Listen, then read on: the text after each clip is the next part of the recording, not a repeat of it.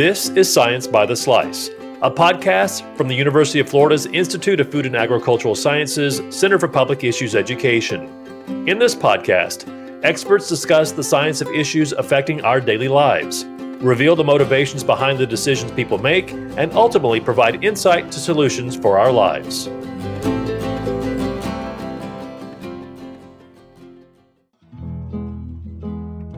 Hello, I'm Philip Stokes.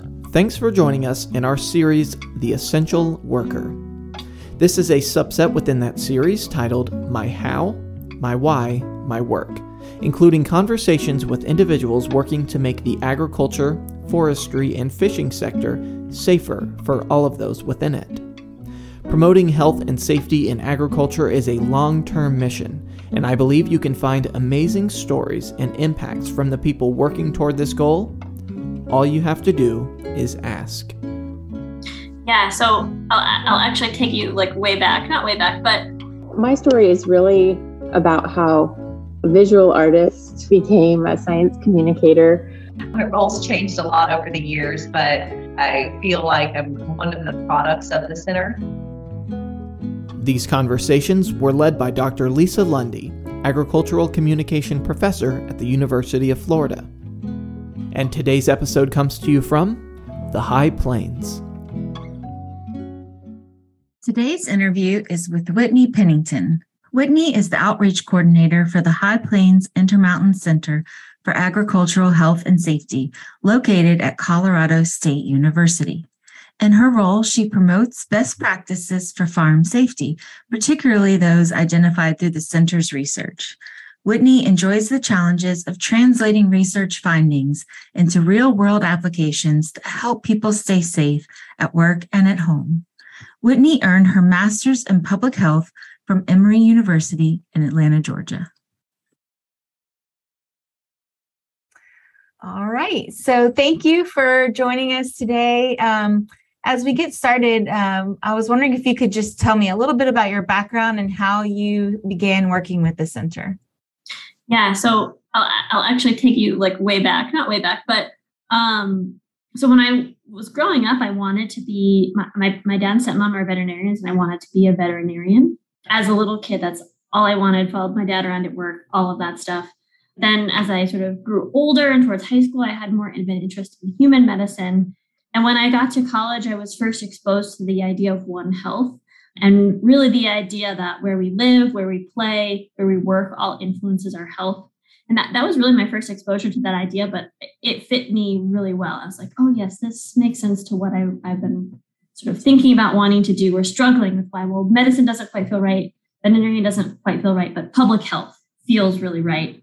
And at that time, I started working in a research lab where we were studying West Nile virus uh, in, the, in the circulation of West Nile virus in Atlanta and we were catching birds, we were catching mosquitoes in the community, in people's backyards, in public parks.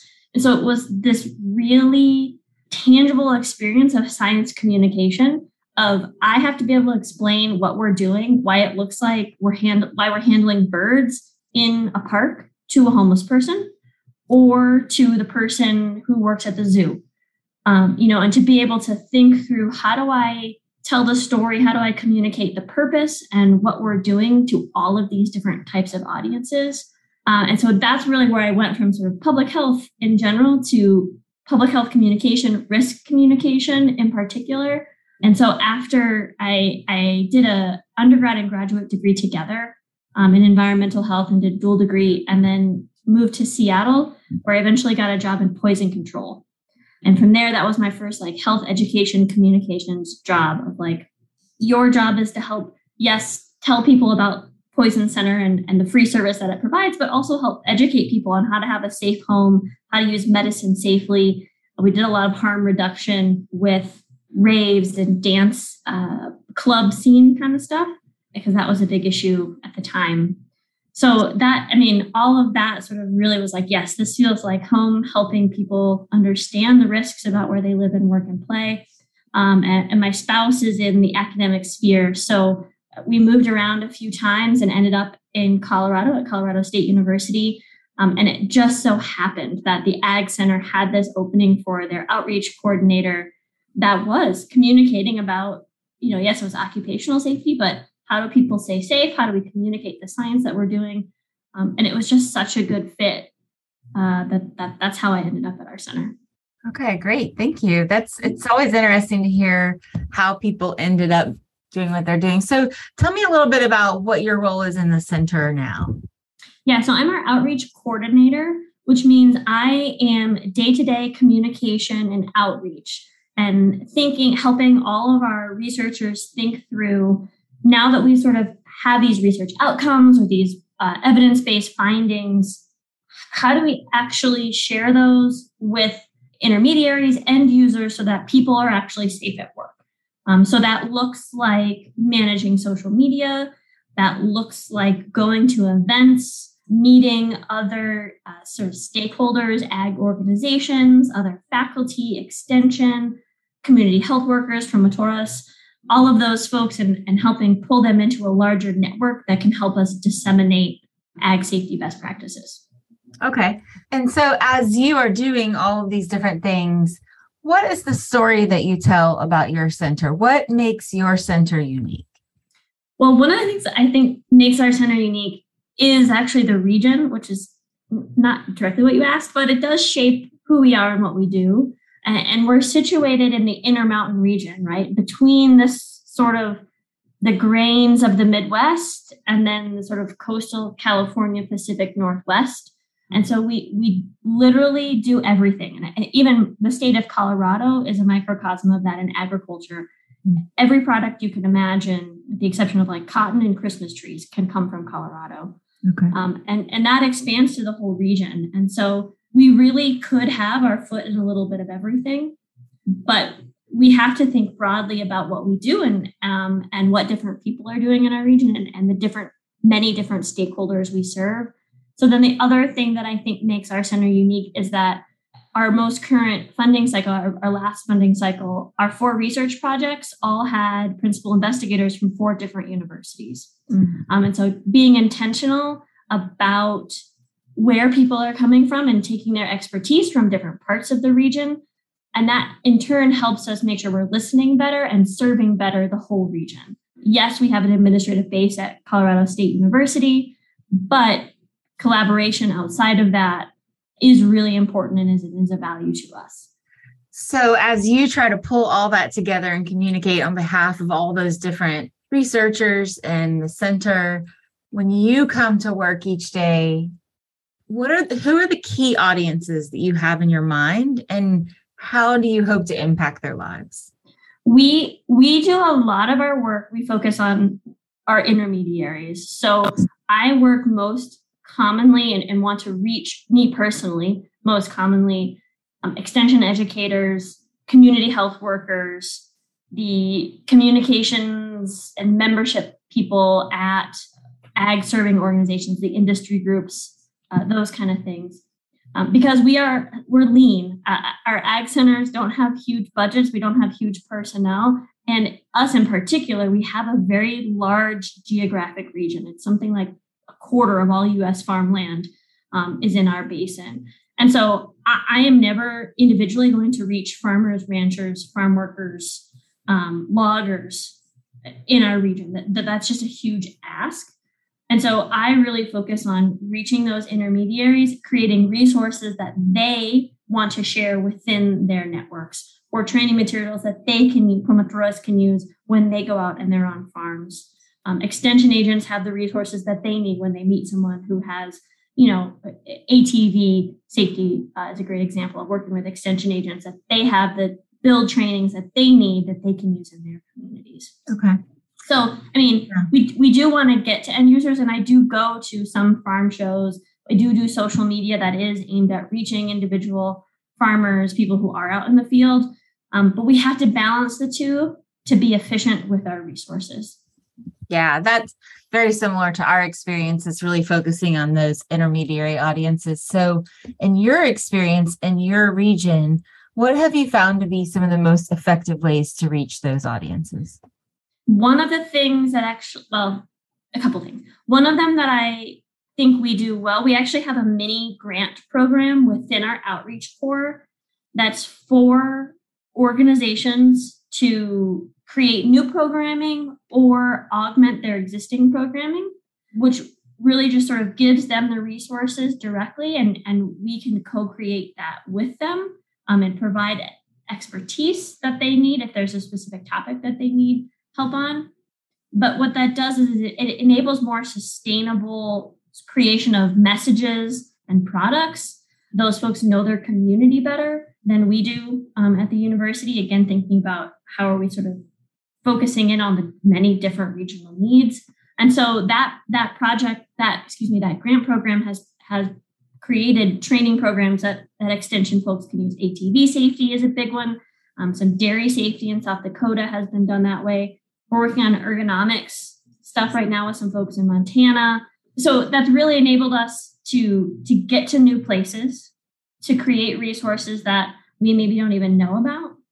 Have there been any that have been surprising for you? I know when we first started talking to our key stakeholders, we were we we were just reminded how much people rely on email, even though that seems so basic that people really wanted to get emails. So have there been any that have been surprising for you in terms of wow, that that's a really effective way to reach my audiences? I think, I mean, I'm not surprised per se, but one of the one into, into the suite of digital things that we do um, among social media is YouTube and our YouTube videos have been really successful. We have one on chainsaw safety um, that's like meant for individual landowners who want to help clear their own land. How do I safely fell a tree? How do I do my safety inspection? That video, I mean, has astronomical number of views in the last five years, like 28,000 hours. Wow. Which we as as staff could never recreate that time and put in that time to reach people to that extent. Um, and so that is a tool that just is so efficient. Um, and we're still trying to dig through like how is it exactly that that video got to be so popular on YouTube? Um, but we are benefiting from that sort of positive feedback of people are watching it, so it's you know moving up in rankings. But it's a very well done video, so that is one that has definitely served us very well. And I okay. think of the digital sort of tools of, of social media, email newsletters, the, the, the videos have done the best. That makes sense.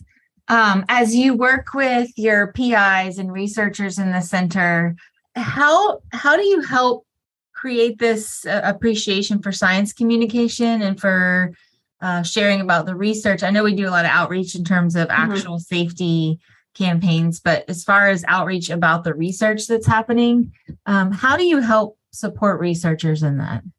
Um, I I feel really grateful that among our team, um, the the outreach core and myself are respected for our communications experience, um, and so we have this sort of mode of operation where a lot of the communication that we do people do look to me and ask me for my opinion and say okay well we have i need to do you know we need to create this report or we're going to do this sort of promotion. You know let's make sure whitney is involved because we need to be thinking about you know the communication aspect of it and how we're using plain language or or getting getting to things that will resonate with all of our audiences. Um, so I'm, I'm not really sure how we fostered that.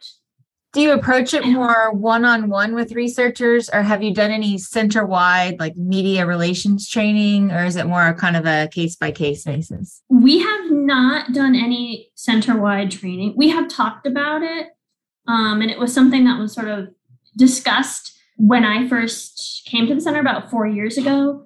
But i think what we've discovered and this is true of our center as well as sort of within the department at colorado state that we work in some people are excited about doing media sort of stuff and and more of that outreach and some people are less comfortable with it. Yeah. and so that makes it hard to sort of do anything generalized. And so it's just sort of let's let's do it one on one if you know this person is excited about this topic and they and they want to do do some media outreach we work together on a one-on-one basis and and and craft some of those talking points and can put together a pitch I I generally ask people um, because if someone is not really comfortable doing media, they're they're probably not going to do as good of a job. Right. It's going to come across that they're uncomfortable. Yeah. Not that they won't do a good job, but they'll come across as uncomfortable. Individual. So we pretty much make it a, a one-on-one process and a, an individual event or an individual need process. Um, and really letting the need and the framework, and the modality of whatever it is we're trying to do drive how it is we communicate.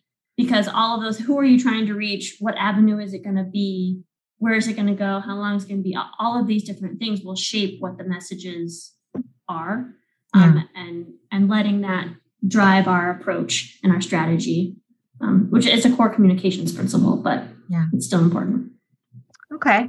Well, we've talked a lot about the things that you've done and some things that you've learned a lot of, along the way. As you look toward the future, what are some things that you maybe are hoping to try or new initiatives that you're looking forward to? So, to look ahead, one of the things that we want to really try to hone in on is, I think, thinking more regionally about our social media. Hmm. um, because you know social media we can get a lot of impressions but they're worldwide. And so if we want to be more efficient and more effective at reaching our region um, we need to figure out new ways to do that. We we had a graduate student who just did a social media project where she looked at um, the different extension uh, social media pages on facebook so extension um, farm bureaus and departments of agriculture and was looking at how people interacted with those pages when they posted about safety topics. So trying to figure out who are those influencers, if you will, in the ag world in our region. And what do we then need to do about building sort of offline partnerships, targeting folks within those organizations so that we can build a partnership to create some um, social media campaign materials or assets that then they can share that will have a wider impact because our individual social medias, um, you know, from our account is not terribly efficient um, and doesn't have the biggest reach. But if we can identify those who do and get engagement and that people do engage with, how can we do that offline work to, to have online success? So I think that's something we've always been working on, but to have had just completed a project where we did actually identify through some sort of strategic research who will be the best. I'm, I'm looking forward to working on, on that part. And then we're also, in more of an outreach sense, we're going to be using social networking um, analysis, social network analysis to sort of look at our network of who we work with and try to position ourselves more in the center of the network to build our connections so that we can sort of say, okay, yes, we are being effective at disseminating this information out to our intermediaries, um, who are maybe the most influential within the network, and targeting those groups over common projects to, I mean, to, to build our own influence, really, which sounds really businessy, but yeah, but like you like you said, you want to be setting the tone and influencing the discussion. Well, what have I not asked you that our listeners might be interested to know about your work? I think the I mean the only thing I would say is I've you know appreciated the Ag Center colleagues um, and working within a network of people and and listening to everyone's ideas.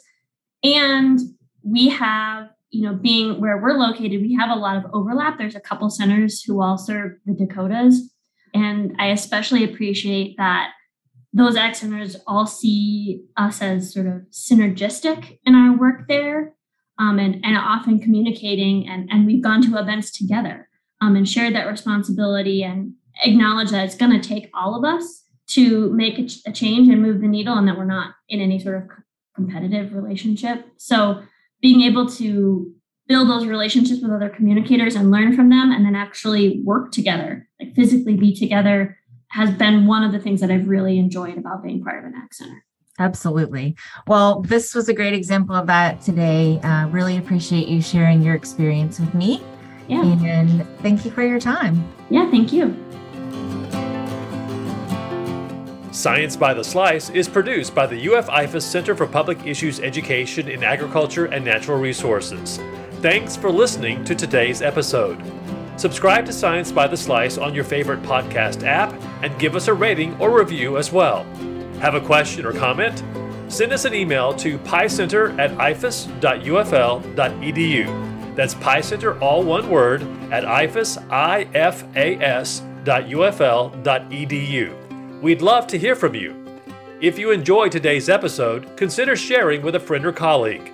Until next time, thanks for listening to Science by the Slice.